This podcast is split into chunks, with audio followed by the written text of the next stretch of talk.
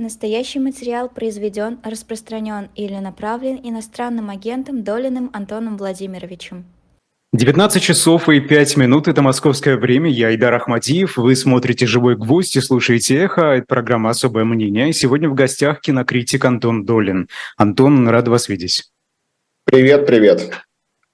Э, мы в прямом эфире, целый час у нас э, впереди, поэтому кто смотрит нас э, на Ютубе, задавайте вопросы прямо там в чате и отправляйте реплики, если будет время и будет кстати, обязательно обратим внимание. Ну, а нас еще можно слушать с помощью приложения «Эхо онлайн, либо на сайте Эхо. А, это круглосуточный потоковый, значит, точнее, поток, аудиопоток круглосуточный, как на старом добром Эхо Москвы. А, Днем там также выходят новости, которые пишутся сотрудниками службы информации Москвы, поэтому э, те, кто э, именно в таком формате хочет слушать наши эфиры, пожалуйста, скачивайте приложение Эхо онлайн App Store и Google Play прямо сейчас. Э, ну, а до того, как э, начнем, короткая рекламная пауза. shop.de Дилетант.медиа – это наш э, книжный магазин. Вы покупаете книги, и э, благодаря э, этим покупкам мы ежедневно э, вещаем для вас здесь. Э, э сегодня топ-лот – это книга «Невидимая сила. Как работает американская дипломатом. Обсуждение расширения НАТО, ядерная сделка с Ираном, ну и так далее». И все это в этой книге э, для тех, кто хочет подробнее знать да, вот с, с точки зрения Уильяма Бёрнса, как все это происходило, shop.diletant.media, невидимая сила, как работает американская дипломатия. Антон, вы знаете, очень много запросов поступило лично мне в моем телеграм-канале, да и так, я знаю, люди хотят слышать про фильм «Барби». Вот давайте с этого начнем. У меня там есть как раз плавный переход ко всем актуальным событиям в России. Вот скажите, чем, чем успех фильма Греты Гервик вообще можно объяснить? Я думаю, что это стечение обстоятельств, и оно в нем очень мало неожиданного. Вот. Во-первых, Марго Робби сейчас самая наверное, востребованная из молодых звезд Голливуда, и она тут продюсер, это действительно ее проект, она не просто нанята, чтобы там участвовать, и не будем забывать, что Марго Робби э, одна из не очень многих, кому удается довольно давно балансировать на грани между сугубо коммерческими проектами, да, прежде всего это роль Харли Квинн в фильмах DC, э, и авторским кино, потому что начинала она у Скорсезе в «Волке с Уолл-стрит», потом был однажды в Голливуде Тарантино.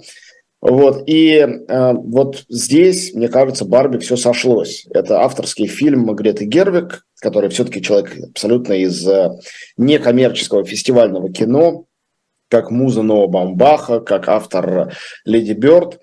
А с другой стороны, у нее уже есть и своя оскаровская история. С другой стороны, понятно, что это уже большая голливудская студия. С другой стороны, это Мотел, который выступил тут спонсором и позволил ей над собой немножко посмеяться. То есть э, это классический э, такой слоеный пирог. Постмодернистское произведение, как известно, в идеале должно соблюдать эту многослойность для того, чтобы ублажить разных потребителей, совсем простодушных, которые просто хотят посмотреть сказочное кино про ожившую куклу, э, людей э, политически ангажированных. Понятно, что эта политическая повестка здесь феминистская, хотя уже разразился спор на тему того, феминистское это или антифеминистское кино. Но такого рода спор это тоже хорошо для фильма. Да, это привлекает дополнительную публику, вот, и кроме того, есть э, те, кто просто видит в этом а, ну вот я отношусь к этой категории людей, а, видят в этом проблематику, связанную с кино. Где оно может оставаться независимым содержательно, а не только финансово. Э, насколько ты способен эмансипироваться от э, тех, кто платит, насколько те, кто платит, заказывают музыку. И эта картина, она проблематизирует все эти вопросы и пытается с ними разобраться. Э, то есть э, это публика с довольно высокими запросами, которая э, это все смотрит. Я, например, Буквально вчера встречался с Элендей Профер здесь, в Вашингтоне, издательницей Бродского, его подругой, которая сказала, что она очень хочет пойти посмотреть Барби, что все ее умные друзья сказали, что это блестящая картина, гораздо более сложная и интересная, чем тот же самый Оппенгеймер. Ну и, кстати говоря, вот это сравнение, одновременный выход настолько противоположных фильмов, это, конечно, помогло обоим фильмам. Сколько было разговоров о том, что должны выходить по очереди, друг другу не мешать, не толкаться. Ну, это, конечно, неправильно. Когда такое совпадение предельно полярных картин, э, возникает очень высокий процент тех, кому интересно посмотреть и то, и другое, и сравнить при, при всей их несравнимости. Это тоже добавило денег в кассу. В результате мы имеем э, разговор о феминизме, как минимум один очень позитивный для феминистского движения факт, э, гигантский Э, с точки зрения кассовых сборов фильм, сделанный женщиной. Или даже, если Марго Робби тоже иметь в виду, женщинами. То есть это женское кино о женской субъектности, которое собрало больше миллиарда долларов. Это очень важно. Потому что, например, до того, как появилась «Чудо-женщина», и кто особенно не верил, что кино, сделанное женщиной, вообще может быть массово увидено. Считал, что это такое нишевое. Ну и вот это произошло и открыло этот ларец Пандоры. Открыло эту дверь.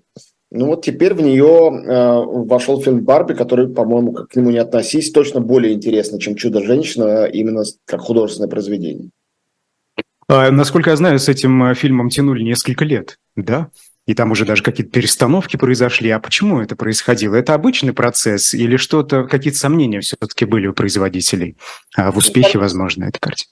Сомнений не могло не быть, они есть всегда, а когда ты делаешь не франшизную штуку, да, если ты делаешь еще один фильм про Бэтмена, тем более с той же командой, которая уже сделала один успешный фильм про Бэтмена, то все понятно. Надо продолжать в том же духе и не понизить планку. Но если ты делаешь абсолютно оригинальную картину, в чем из интересность этой истории Барби Оппенгеймера? А, это две картины, которые обе являются оригинальными. Они не основаны на каких-то существующих киноуспехах хотя одна основана на реальной биографии, а другая на всем известной кукле. Вот, и э, вообще поначалу не было известно, никто сыграет роль Барби, никто будет режиссером. В результате... Там же многократно это все переделывалось, да? Именно так. Передавалось. Ну, запрос был понятно, с чем связан. Есть целая серия успешных фильмов и мультиков, которые основаны на каких-то игрушках. Считается, что э, родители покупают детям игрушки, и родители знают, такая Барби, и дети знают, такая Барби. И выросшие дети, ставшие взрослыми, многие сентиментально привязаны к Барби. То же самое касается других игрушек. Есть успешные примеры э, превращения каких-то игрушек в кино. Это франшиза «Трансформеры» Майкла Бэя, это анимационный Лего-фильм, тоже замечательный. Не тоже, а просто замечательный, потому что «Трансформеры» я замечательными не считаю. Но они успешные. Нравится, не нравится, они успешные. И поэтому, ну, Мотел тоже хотели, конечно, иметь свой фильм.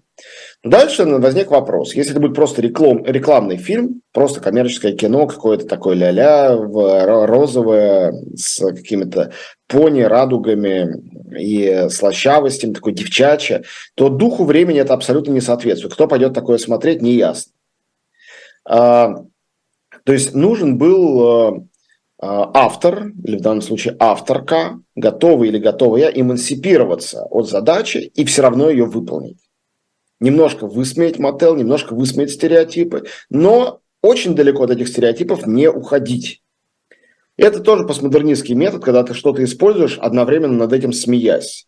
Я напомню, что главную героиню, которая играет э, э, Марго Робби, там, так и зовут стереотипная Барби. То есть ты на этом стереотипности, ты на ней играешь.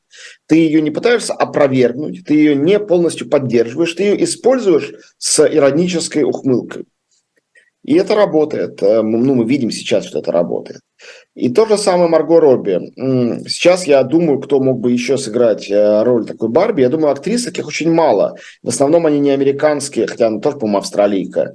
В основном такие актрисы э, европейки. Вот, например, если бы она в особенности была чуть моложе, могла бы такую роль сыграть Пенелопа Круз, наверное. То есть актриса должна сочетать два качества. Она должна быть очень красивой, такой идеальной женщиной, одновременно с этим она должна обладать э, способностями к комедии, к какому-то гротеску, какой-то преувеличенности.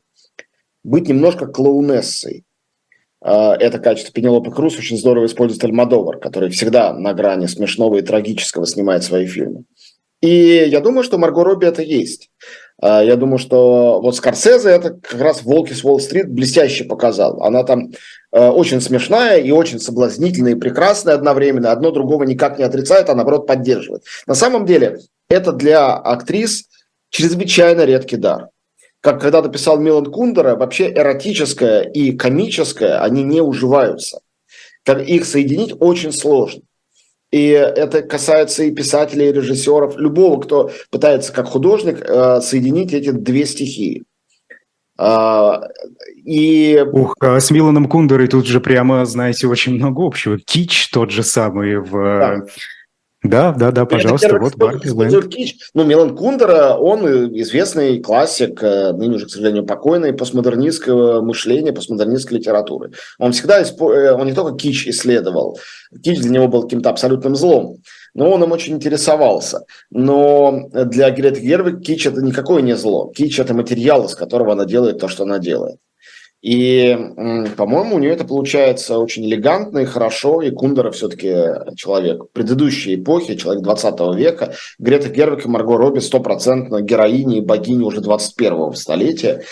Вот. И это тоже очень важно, потому что вообще-то Мотел давно существующая корпорация, им надо было в этом фильме представить современными. И моя главная проблема с фильмом, я даже не обозначила бы ее как претензию, это проблема, которая нерешаема, наверное, и тут она не решена это то, что э, при всех э, глубинах, сложностях и иронии, которые в фильме «Море», это все равно картина, которая рекламирует э, э, корпорацию.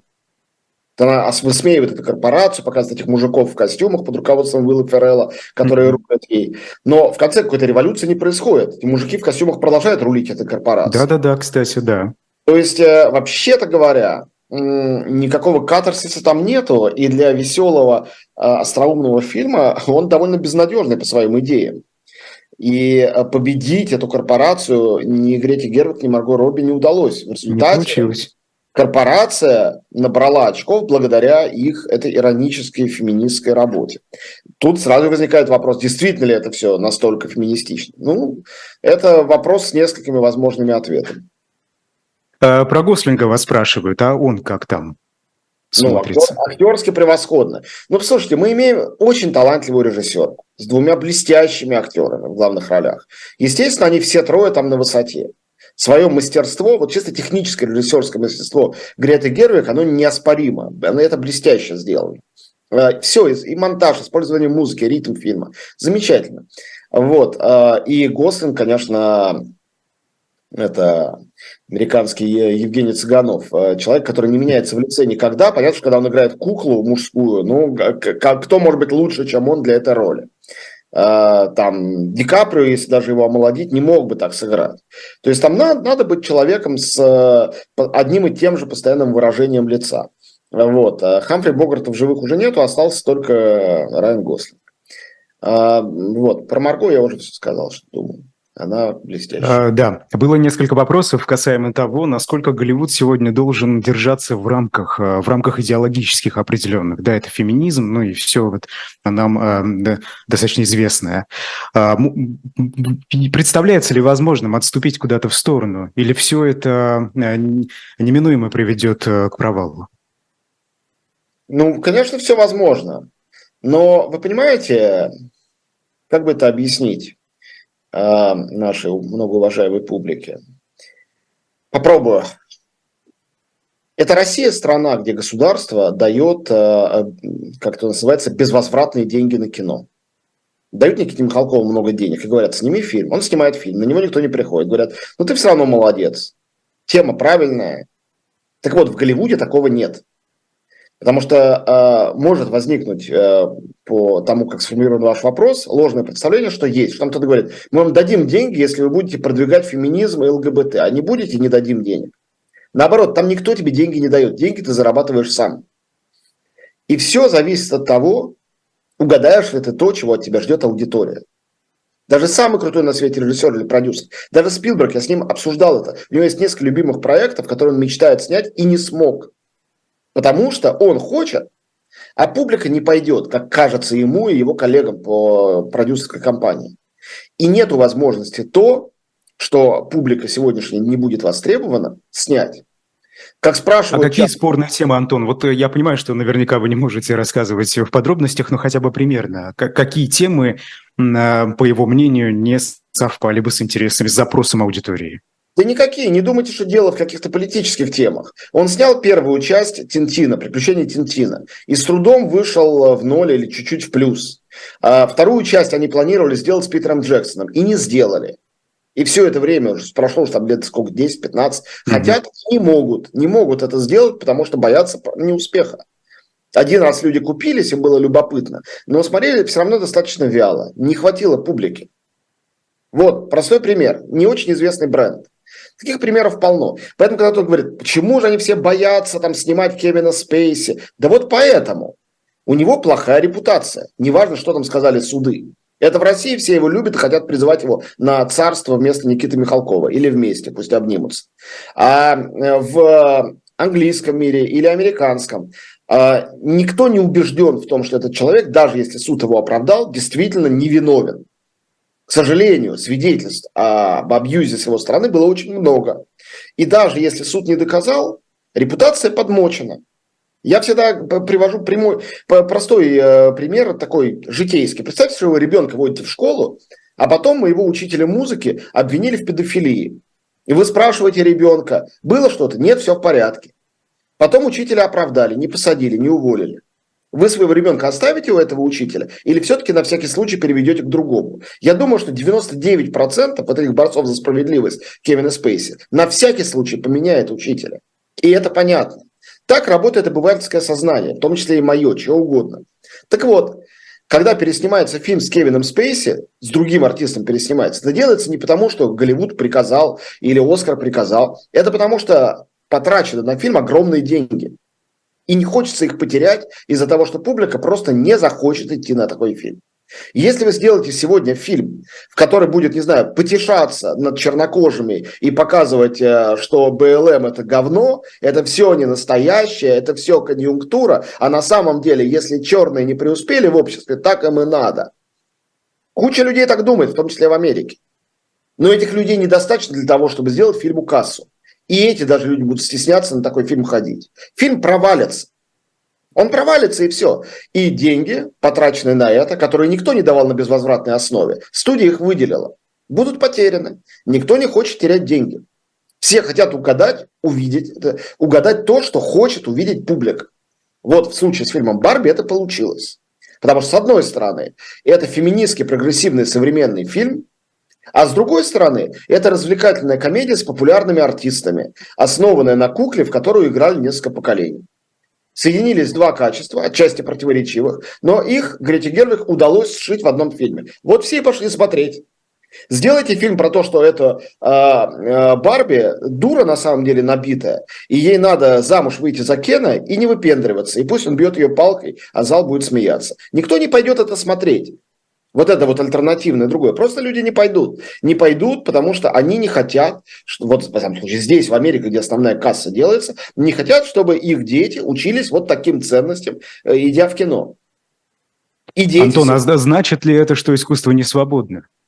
Ну, а что вы считаете свободой вообще? Это сложный философский вопрос.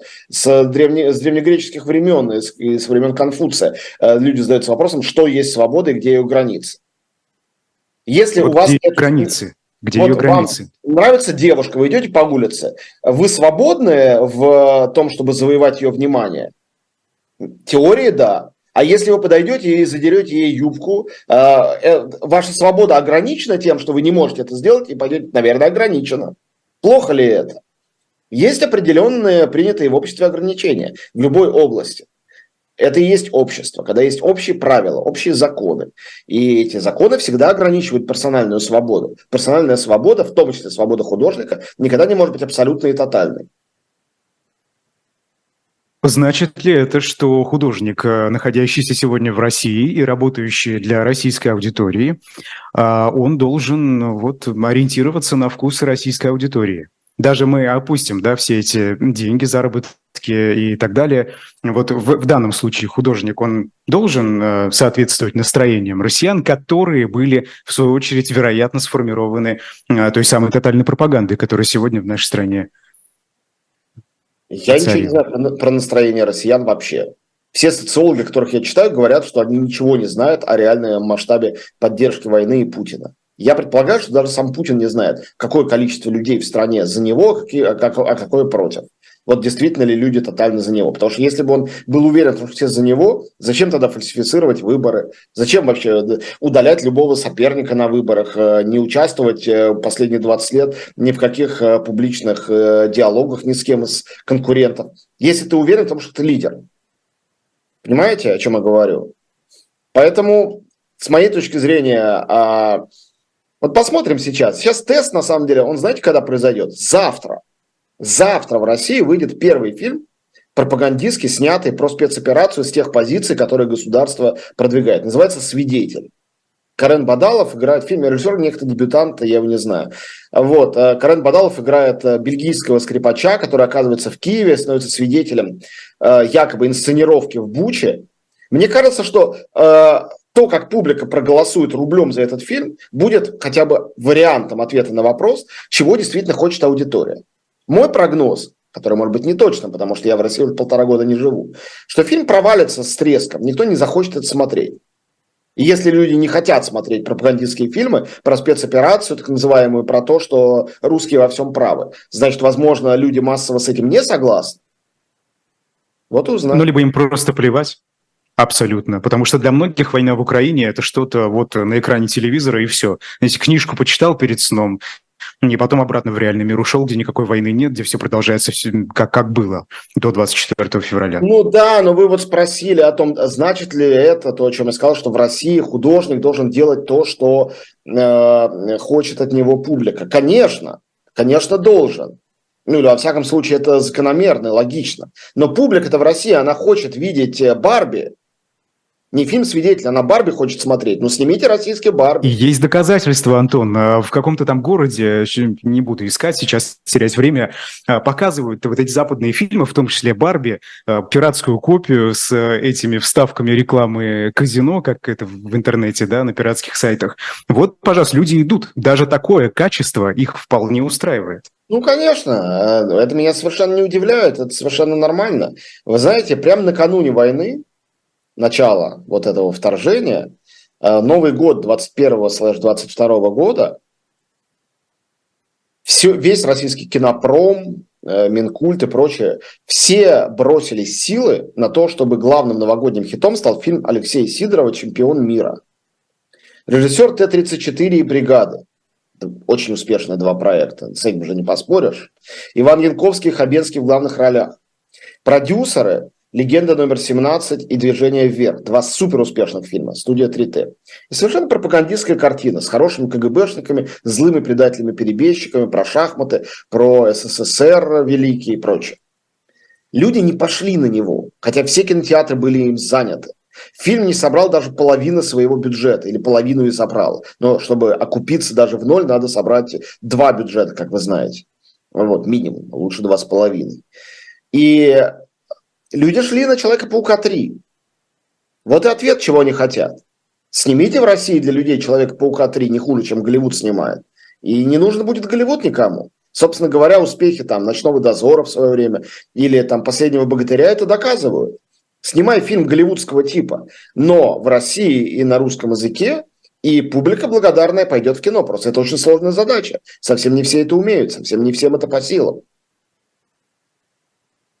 А пиратство, вот скажите, сегодня российская аудитория хочет э, смотреть эти фильмы на большом экране. А у него есть вот такой вариант пойти посмотреть пиратский фильм, заплатить за него кинотеатру, но, собственно, кинотеатр зарабатывает незаконно. Вот в этих условиях это нормально, на ваш взгляд? Тут вопрос, вот согласны ли вы с такой э, политикой российских компаний? А что значит нормально? А, все, что в России сейчас происходит, ненормально. А то, что мы бомбим э, соседнюю страну, это нормально. Но, тем не менее, как бы за последние полтора года это стало нормой, уже никто не удивляется. Ну, пиратство, украденные фильмы на фоне этого – это такая мелочь. Естественно, это не поддерживаю. Это нарушение закона и нарушение этическое. Зачем нужны вообще не пиратские показы? Люди сняли фильм.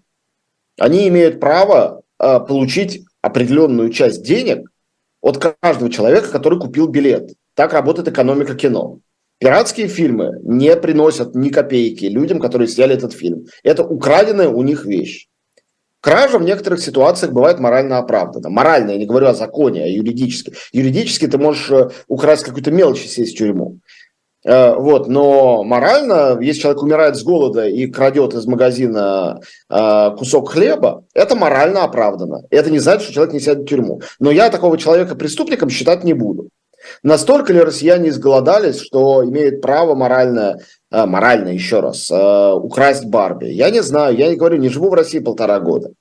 Я предполагаю, может, я себе слишком хорошо думаю, что я на их месте не пошел бы в кино. Я лучше, как я и делал много раз в каких-то ситуациях, добыл бы себе билет э, хоть в Ереван, хоть в Стамбул, хоть куда еще из России можно полететь, и там бы пошел в кинотеатр, посмотрел бы фильм в оригинале. Но это у вас такая возможность есть. Нет, возможность, россиян, выехать, к сожалению, нет. возможность выехать э, в ту страну, куда можно ехать без загранпаспорта, такие страны все еще есть. Есть гипотетически у каждого россиянина. Ну, нет, нет. Я вот тут с вами абсолютно не согласен, Антон, нет. А возможности какая? Вот если вы говорите о возможности вообще выехать, да, границы открыты, да, да, такая возможность есть, но финансовая, ну, ну ладно, это уже другая совсем тема. Если а скажите... у человека нет финансовой возможности э, э, купить джинсы, э, а он хочет ходить в джинсах, э, оправданно будет, что он их украдет? Не у всех есть возможность купить джинсы. Я не знаю, я в этом не уверен. Мне кажется, что те э, вещи, которые морально оправданно вра- э, э, эм, э, красть, это только те вещи, без которых ты умрешь. А это, в принципе, только еда и вода, и больше ничего. Все, что сверх того, включая кино про Барби, если ты не можешь себе позволить, значит, ты не можешь себе позволить. У меня очень многого нет, чего я хотел бы себе позволить. Я не собираюсь это э, красть нигде. Мне в голову это никогда не придет. Почему людям приходит в голову, что можно украсть э, фильм Барби? Я думаю, что просто от общей распущенности, от привычки к пиратскому прокату, от неправового... От привычки, от, от непонимания, что это кража, да? Это нет, же я не, не верю, воспринимается я, в России. Нет, я не покупаю. Я не верю, что люди не, не знают, что это кража. Не, не может быть. Они, конечно, знают. Но, конечно, удобнее сделать вид, что ты не знаешь, что это кража, и сказать, я не виноват, виноват удобнее, безусловно, который да. предлагает краденое. Ну, это дело совести уже каждого, я здесь никого совестить не буду. А может, не стоило голливудским студиям и другим э, компаниям уходить из России? Вот как вы думаете, что тут важнее все-таки? Показать свою позицию, мы против войны в Украине, мы не будем работать в России, а пока эта война продолжается, пока россияне... Или все-таки важнее доступ к вот такому западному контенту, простите за это ужасное слово, не люблю его. А, ведь это такое перетягивание россиян, может быть, мы их сможем переубедить, может, нам стоит остаться – а почему Голливуд должен этим заниматься и э, вообще участвовать в борьбе за души россиян? Голливуд – это фабрика по зарабатыванию денег. Вот и все. Отдельные авторы... Капиталисты. Да, отдельные авторы ставить какие-то возвышенные цели, но ставя эти возвышенные цели, они же работают на большую студию, которая зарабатывает деньги. И у студии это машина, которая не, не должна вообще ничем руководствоваться, кроме финансового интереса. Они так теряют... она же потеряла деньги. Она, она же потеряла деньги. Она ушла из России. А, но она, она не потеряла репутацию, потеряв которую ты можешь потерять деньги на других рынках. Вот и все. Это вопрос синицы в руках и журавля в небе. Да, Э, вас спрашивают про Опенгеймера, э, называют невероятно актуальной картиной для россиян. Вот согласны вы с этим или нет? Своевременная? Для россиян она для всех актуальна. Сегодня весь мир боится ядерной бомбы опять. Может быть, россияне в этом виноваты, точнее говоря, нек- некоторые конкретные россияне. Но Оппенгеймера по всему миру смотрят, потому что это сейчас попало в ожидание, и потому что это всем сейчас интересно. Несомненно. Но этот фильм не является конъюнктурным. Замысел Нолана существовал давно. Вообще такой фильм быстро не делается. Он точно, на, его начали делать точно до начала вторжения. Поэтому это такой случай, не первый, не второй, не десятый в истории кино, когда режиссер и сценаристы угадывают, э, что случится, и попадают э, в свою эпоху, в Zeitgeist, так называемый, в дух времени. Несомненно... Успех фильма этим и продиктован, на ваш взгляд, настроениями? Ожиданий. Ну, не только, послушайте, ну это как всегда комплекс разных причин. А, Нолан просто режиссер, которого очень любят и уважают по всему миру, в том числе, кстати говоря, в России. Очень любят, очень массово смотрят. Это культовый режиссер. Это режиссер, который, кстати говоря, до того, как Марвел это сделали, в своих фильмах о Бэтмене абсолютно обновил язык кинокомикса. Это режиссер, который является, наряду с Дани Вильневым, самым лучшим таким научным фантастом сегодняшнего кино. Ну, конечно, Кэмерон тоже, но Кэмерон все-таки принадлежит немножко 20 веку, а это вот такие современные двое ребят, более современные. А, Нолана очень любят, он очень всем интересен. Что бы он ни снял, на него все равно пойдут. Ну, конечно, на одни фильмы идут активнее, чем на другие. Ясно, что «Оппенгеймер» один из самых его ожидаемых фильмов. Плюс тут еще и раскрученный благодаря э, сериалам, хотя вообще-то я люблю его за авторское кино. Артист в главной роли, вообще очень хороший состав актерский. Э, поэтому, ну, это сильная картина, сильно интересная, необычная, с несколькими совершенно выдающимися сценами. Э, меня больше всего в ней, это, может быть, сейчас прозвучит как-то в глазах, во всяком случае, таких э, рядовых зрителей как-то унизительно для фильма, но, честное слово, для меня это комплимент очень серьезный. Меня потряс звук в этом фильме. Там гениальная заработка звукорежиссеров.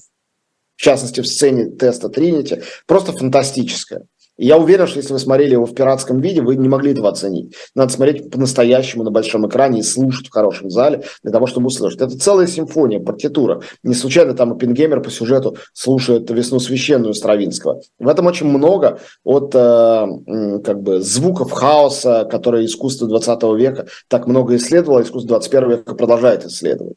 И э, в этом фильме очень много вот таких э, достижений, как бы локальных, но складывающихся в одно большое глобальное кино. Ведь э, сюжет построен, да, вот он, он, он очень интересен, потому что сейчас споры о вине и ответственности, они для России, да и не только для России, очень актуальны. Вот скажите, а вы думали над тем, кто попадает под эти категории сегодня в связи с войной в Украине? Вот для вас, что такое вина, что такое ответственность, э, кто несет ответственность, а кто виноват? Ну, для меня здесь большой проблемы нет сложности в понимании этих э, категорий. Но для себя, каждый для себя их понимает, а глобально ответственность и вину определяет суд. Понимаете, я не судья. Вину определяет суд. Ответственность все-таки не суд. Ну, ответ... ну, что-то внутреннее, да, либо... Угу. Мне кажется, что ответственны абсолютно все россияне за это. И многие не россияне, кстати говоря, тоже, э, которые так или иначе помогли э, этому всему случиться, либо не замечали подготовки этого всего. То есть ответственность очень широко можно понимать. Это моральная ответственность, э, поэтому человек может согласиться ее нести, либо отказаться от нее. Никто не заставит. А, потому что в чем выражается несение ответственности? В неких действиях, которые никто, кроме суда, тебя не может принудить, принудить делать, и в неких ну, последствиях, и в неком чувстве стыда. Чувство стыда – это чувство. Ты его испытываешь или нет? Застыдить даже ребенка нельзя, или там собаку, или кота. Взрослых людей застыдить тем более невозможно. Все постоянно это пытаются делать последние полтора года. Ну, конечно, это не работает. Я испытываю этот стыд, а кто-то другой не испытывает, ну окей, я не буду говорить, как же тебе не стыдно. Ну не стыдно и не стыдно, и все. Еще раз, это чувство. А вина – это то, что определяется совершенно точно судом. Для меня виноваты те люди, которые эту войну непосредственно ведут. Да, это все политики российские официальные, которые это поддерживают, устраивают, организовывают. Это все силовики, вся армия, все спецслужбы. Это все те, кто участвует в пропаганде. И все те, кто помогают э, функционированию этих механизмов, э, механизма силового, механизма военного, механизма пропагандистского, все те, кто этому так или иначе помогают, не знаю, там, учителя в школе, которые берут учебник, написанный Мединским, и начинают детям отравлять мозги этим, они тоже соучастники, естественно. Но понятно, что солдат, который кого-то убил, изнасиловал э, э, на поле боя, очень виноват. Но генерал, который отправил его делать, виноват больше. А учитель тоже очень виноват, но меньше, чем солдат. Ну и так далее. То есть тут существует э, шкала, которую индивидуально каждый для себя сам определяет. Тут скажет, учителя больше всех виноваты, потому что они детей развращают. Они, они хуже солдат, например. Это тоже да, возможный взгляд. Ну, наверное, юридически ты его никак не докажешь. Но он возможный. Вот, а, ну я привожу всегда mm-hmm. такой простой пример житейский, и мы о школе заговорили. Я имею диплом школьного учителя после физфака МГУ и работал в школе. Допустим, вы родитель ребенка, и вот ваш э, сын, предположим, это сын, а не дочь, э, однокласснику выбил глаз в драке. Вас вызывают директора, чтобы это обсудить. А, если вы говорили сыну всегда, дерись, сынок, защищай с оружием или там кулаками защищай свою честь, то вы виноваты в том, что произошло. Это прям ваша вина. Его вина и ваша вина. Если вы не обращали внимания на то, что сын дерется, а он дрался, это тоже ваша вина. Про себя вы можете сказать, что она меньше, но это ваша вина. А если вы всю жизнь сыну говорите, нельзя решать вопросы кулаками, не смей драться, то значит вашей вины в этом нету. Снимает ли это с вас ответственность перед родителями ребенка, которому выбили глаз? Ответственность ваша во всех трех случаях та же самая. Вы отвечаете за этого ребенка, своего ребенка, который это сделал. Таким же образом мы все отвечаем, мы все люди с российскими паспортами, живущими в России, мы все отвечаем за то, что творит российское правительство. Вне зависимости от того, кто из нас виноват, а кто совершенно не виноват. И, кстати говоря, мы начали уже отвечать. А, я отвечаю тем, что я оказался без э, своего дома, без своей работы, как и вся моя семья. Кто-то отвечает тем, что не может поехать за границу, или не имеет Макдональдса, или не может посмотреть легально Барби. Это все формы ответственности, которую мы уже несем. Дальше будет, наверное, хуже и больше. Вы знаете, э, в случае с Россией, не кажется ли вам, что здесь э, есть еще один вопрос? Кто ребенок, а кто родитель? Общества, государства? Мне кажется, что взгляд на, общ... на государство и на правителя как на отца, за которого мы, дети, не отвечаем, это ужасный взгляд, а, и многие его разделяют, и результат этого и есть то, что происходит сейчас. В принципе, конечно же, Путин является сыном своего народа, им избранным, либо легализованным этим народом направление. А, возможно, легализация произошла через безразличие. Да, правят, они там без меня разберутся. В демократическом государстве это тоже преступное поведение. Это форма преступления. Игнорирование того, что преступники приходят к власти. Вот, а, опять же, тут разный уровень ответственности, разный уровень вины, это не мне определять. Но, а, несомненно, а, смотри, вот этот патриархальный взгляд снизу вверх на власть, что она дана Богом, и поэтому мы всего лишь неразумные дети, за родителей не отвечаем, этот взгляд мне представляется неверным. Я его не разделяю. А, скажите, а как вот это просто на фоне того, той исповеди, которую, наверное, вы читали Алексея Навального о деятелях 90-х, вот если параллель такой провести с OpenGamer, OpenGamer хотел остановить э, своей разработкой да, э, возможность э, ведения войн. То есть это как защита такая некая. А, но все повернуло совершенно другую форму. Хиросима, Нагасаки и так далее, угроза миру. А, деятели 90-х, которые пытались силой, возможно, и неправильно, может быть, где-то, если вы так считаете, построить демократические институты в России, построить новую Россию, демократическую Россию – вот ради этого они шли на нечестности, несправедливости, так скажем, неправильные решения. Вот тут их можно обвинять? Или тут, как в случае с Оппенгеймером, э, что вот это что? Это вина, ответственность? Как это вы для себя классифицируете? Слушай, ну Оппенгеймер точно себя чувствовал виноватым и ответственным. Он себя чувствовал, да. А вот вы как относитесь к его роли? Я просто не хочу э, никого ни в чем обвинять, кроме себя самого. Я не, не считаю себя вправе э, судить других людей, даже тех, которые мне глубоко отвратительны и не нравятся. Но у меня нет никаких э, э, прав на это суждение, кроме как за столом. Ну вот сейчас, например, у меня, меня слушает, э, смотрит довольно большая аудитория. И мне нет никаких прав обращаться к этой аудитории и говорить, вот эти-то виноваты. Кто мне эти права дал? Для своих друзей я могу сказать, я там считаю, этот очень виноват, а этот вообще хотел только добра. Но меня нет для этого квалификации, и никто мне не, не давал этих прав, я себе их не даю. Вот, ну, понятно, что кто-то, наверное, из политиков 90-х хотел как лучше, а кто-то хотел заработать получше. И говорить, они все думали только о деньгах и все были циниками, наверняка неверно. Но также говорить, что все они были идеалистами и хотели только России добра и демократии, наверное, это тоже неверно. Есть э, куча доказательств, опровержений, есть об этом довольно много всего написано, и одного и второго тезиса. Суть в том, что все люди, все не безупречные, и у каждого есть свои слабости. Иногда эти слабости, когда у тебя много власти, когда ты руководишь государством, эти слабости могут выйти боком и кому-то еще, а не только лично тебе. Именно это и произошло в России. Эм, продолжая тему, на днях 50 лет исполнилось со дня премьеры первой серии «17 мгновений весны», и вы по этому поводу написали пост. Я процитируюсь. «Позвольте, а, никак не могу прогнать от себя мысль, что если бы не этот по-своему гениальный сериал, может, не было бы у нас ни Путина, ни всего, что он олицетворяет. Вот и говори после этого о бессилии искусства». Как э, режиссер, кстати, о женщинах в кино, да? Как режиссер Татьяна э, Леознова повлиял на течение истории, на ваш взгляд? Почему вы не можете эти мысли от себя отогнать? Ну, во-первых, это не значит, что я считаю ее виноватой в чем-то таком. Она не могла предвидеть будущего. И, а, понимаете, если бы Вагнер не написал бы э, «Кольцо Нибелунга», а Ницше не написал бы «Так говорил Заратустра», может быть, Гитлер тоже был бы другим человеком. Огромное влияние этих произведений на него вообще известно. Но значит ли это, что мы можем Ницше обвинить в преступлениях Гитлера? Ну, все-таки нет, мне кажется, точно нет. А, просто кто-то на кого-то влияет, и потом есть некий результат. Я думаю, что «17 мгновений весны», поправьте меня, если вы считаете иначе, я думаю, это самое популярное произведение, сделанное в СССР а, о Второй мировой войне. Было очень много фильмов, очень много книг, но ничто не было вот настолько любимо народом, растаскано на цитаты, все смотрели. И что мы видим там? Кто главный положитель? На анекдоты главное, да, вот вы правильно написали. А, анекдоты, на анекдоты, это, это же показатель. Да, конечно.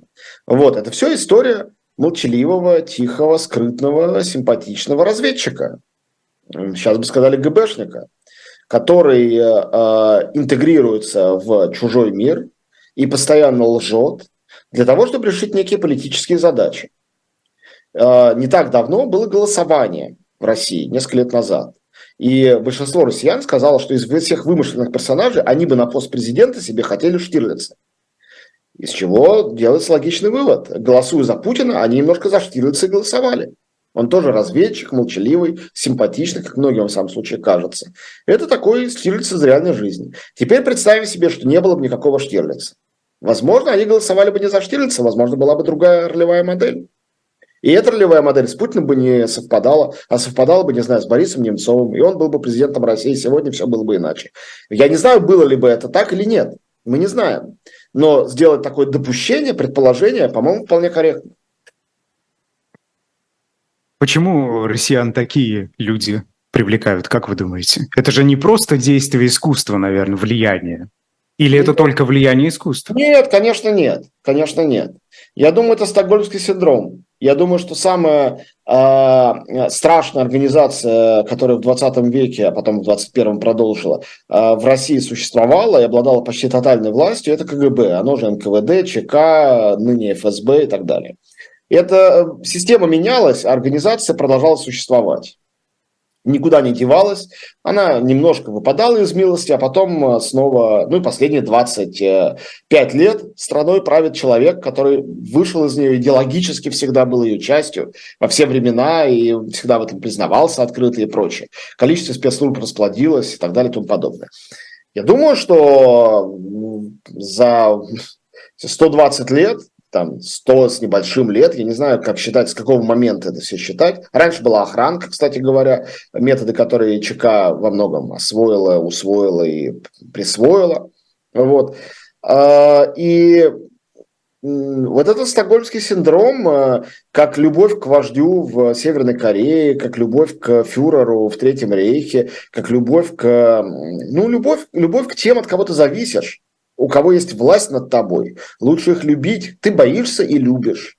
Вот. Э, и так Садомазохистские отношения какие-то. Да, конечно, конечно. Кроме того, искусство помогает показать этих людей не такими страшными, а более симпатичными. Вот такой, как Штирлиц. Такому можно довериться. Он благородный человек, он настоящий рыцарь. Вот. Э, и это сладкая ложь, которая очень приятна. Э, точно так же, как почему весь мир любит Джеймса Бонда. Но мы понимаем, что агенты такими не бывают. Они никогда не называют свое имя и фамилию. Собственно, книги Яна Флеминга, они пародийные. Флеминг начинал, он работал в этих э, краях, он знал, что такими агенты не бывают. И придумал такой китчевого пародийного персонажа. И все в него влюбились, потому что здорово, что это не какие-то тихие аппаратчики, которые новичком кого-то отравляют, а это красивый мужчина в костюме, ничего не скрывающий, метко стреляющий, соблазняющий женщин. Вот. Это и прогоняет от тебя страх перед настоящими спецслужбами, и внушает тебе любовь к ним. А в России такую роль играл Штирлиц. Так, хорошо, да. Но э, вот вы привели пример Северной Кореи, тут уже в чате возмутились, сказали, ну вот в Южной Корее же так они не ведут, а народ-то один, просто искусственно созданная граница. Чем эти люди отличаются? Почему одни э, видят себя в системе садомазохистских отношений с государством, а другие э, позволяют себе это государство спокойно критиковать, менять власть и в случае чего э, протестовать и защищать свои права? Ну, это очень простой вопрос. Э, нет никаких свойств, которые одному народу присущи, а другому нет. Для меня все люди и все народы абсолютно одинаковые. Но обстоятельства, в которых живут народы, разные. Обстоятельства, в которых живет русский народ, российский народ, это обстоятельства, обстоятельства крайней политической несвободы и подавленности. Уберите эти обстоятельства и дайте людям свободу, и они будут другими людьми. Не сразу, конечно, пройдет какое-то время, но эта свобода в те же самые 90-е не была полной свободой. Э, те же самые спецслужбисты по-прежнему были близки к власти, а аппаратчики многие партийные продолжали рулить, просто они там поменяли название там своей партии. А самая популярная в России партия, которая очень была влиять на парламент, была Компартия. Правда? Правда. Вот. Э, поэтому ничего принципиально это не изменилось. То есть очень много изменилось, но очень многие вещи не изменились. Людям надо дать свободу, и э, жизнь будет другой. Вот, и э, вот это садомаза, стокгольмский синдром, все это начнет уходить. Потому что это вообще-то болезненно, это ненормальные такие отношения созависимости с властью. Но надо освободиться от власти. Понимаете, когда мужчина с женщиной живут в отношениях болезненной созависимости. Кто-то из них кого-то бьет, например, но они не разводятся, продолжают жить, пока кто-то кого-то не забьет насмерть. Чаще всего мужчина женщину. Вот э, можно спросить, а почему же вот другая женщина живет свободно, встречается с разными сексуальными партнерами, или наоборот, живет в браке и мужу не изменяет, и никто никого не бьет, и все у них хорошо? Ну, не почему. Потому что эти отношения созависимые, надо их прервать. Но очень сложно прервать созависимые отношения, спросите психологов. Созависимые отношения русского народа с властью репрессивные надо порвать, но это довольно сложно. И в 90-е моя версия, почему это не было сделано, потому что никто не стремился этого сделать. Никто не стремился порвать отношения с властью. Была борьба за власть, а не борьба против авторитета власти, которую следовало бы вести. Для того, чтобы в стране была демократия и был хотя бы тот уровень э, критичности и неуважения в хорошем смысле слова, к собственной власти, которые есть, например, в Украине. Даже сегодня там критикуют Зеленского, при том, что он, всем это понятно, полководец, сплотивший народ перед э, завоевателем сильнейшим, выдержавшим все эти удары, его все равно критикуют. Это прекрасно. Не потому, что он хороший или плохой, это все вопрос отношения, а потому что народ не должен быть в созависимости, он не должен э, поклоняться своему правителю в демократическом государстве. Правитель это просто чиновник, которому делегировано управление на какой-то срок, из которого спросится, если он сделает это не так. Скажите, с кого в России из правителей хоть раз что-то спросили? С кого? Их только ногами вперед выносили. Все они правили и прекрасно себя чувствовали до самого конца. Те, кто из них, кому удалось выйти на пенсию и умереть не на троне, прекрасно жили на этой пенсии со всеми возможными привилегиями. Абсолютно все. Исключений из этого правила нет. Если бы хотя бы кого-нибудь в России, я имею в виду со времен Николая II, за его преступление бы открыто судили и там повесили бы или посадили в тюрьму, я думаю, ситуация была бы другая, отношение было бы другим. Но таких прецедентов нет.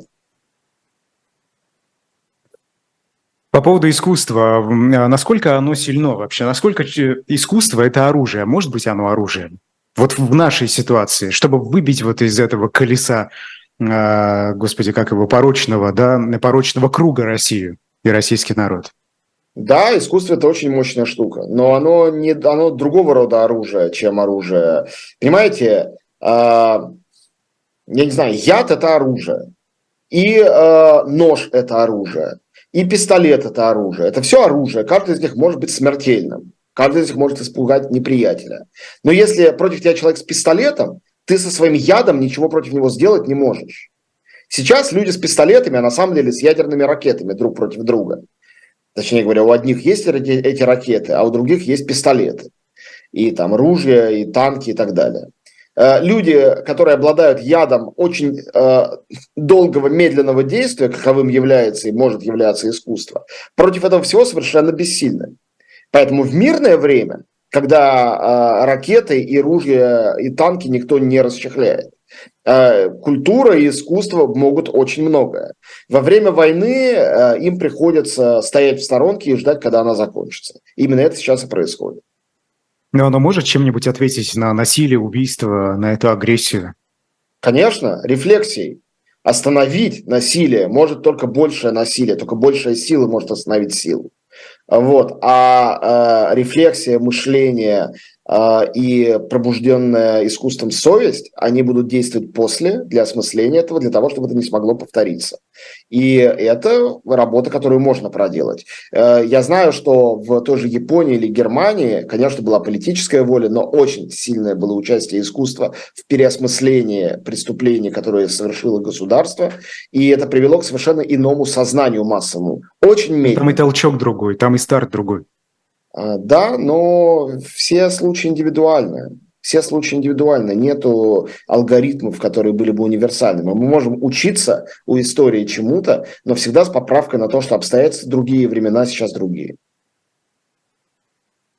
Вы знаете, некоторые пытаются рефлексировать и сегодня, делают это публично. Вот я, например, вспоминаю случай писателя Виктора Шендеровича. Помните, чем это закончилось? А, его облили кетчупом, а, и, в общем, а, большая, крити... большая волна критики его накрыла, когда он пытался осмыслить роль россиян, которые сегодня воюют в Украине, которых туда, кого-то из них, да, насильно отправили, им, вероятно, приходится это делать.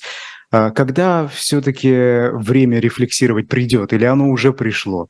Или не бывает времени, когда рефлексировать не нужно пока что? Нет, такого времени, конечно, не бывает. Э, рефлексия – это нормальное свойство человека, который мыслит кетчупом э, Витю Шендеровича облили какие-то дебилы, отморозки. Вообще, когда кто-то обливает кого-то кетчупом, это говорит о том, что этим людям совершенно нечего сказать. Что у них рефлексия как раз на нуле. У них другого способа, кроме кетчупа, нет. Это как ребенок задира, который встретил более умного одноклассника. Он его сразу обливает кетчупом или дает ему по кумполу. это признание собственной глупости и бессилия, ничего больше. Вот. Э, Витя Шендерович задается сложными, неприятными вопросами, и это э, функция и роль мыслящего человека в совершенно любые времена, в совершенно любом социуме. То, что за это тебя иногда обливают кетчупом, это совершенно нормально, очень неприятно, но совершенно нормально. И хорошо, что кетчупом они чем-то похуже. И хорошо, что только обливают, а не стреляют. Я желаю всем людям, которые сегодня мыслят, продолжать не бояться мыслить э, и остаться в живых, э, потому что если перебить или облить кетчупом всех мыслящих людей и их заткнуть, то это всего лишь путь общества, любого общества, даже демократического, совершенно непроходимый тупик. Хорошо, что Виктор Шендрович это не Голливуд, правда?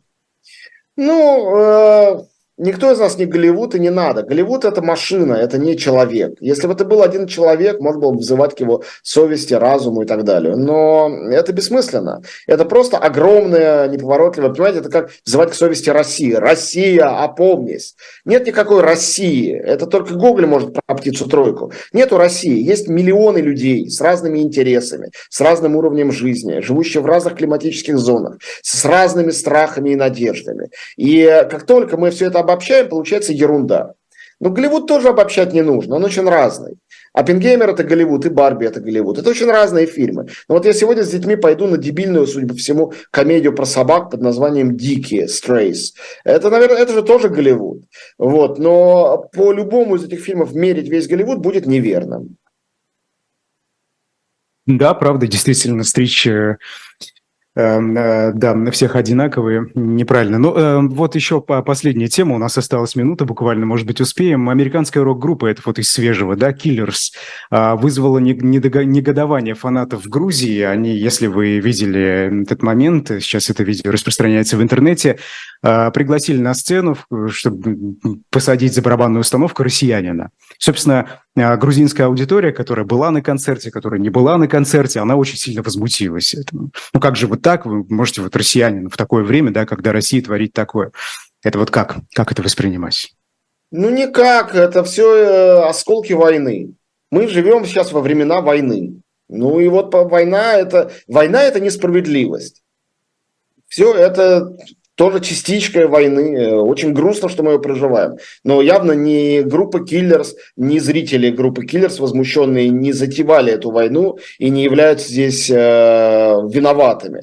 Виноваты конкретные люди, которые за, затеяли эту войну и привели вот в том числе к таким инцидентам, к таким э, поводам для возмущения, которые года три назад э, искренне, я думаю, не, не, искреннее недоумение вызвали просто у кого угодно.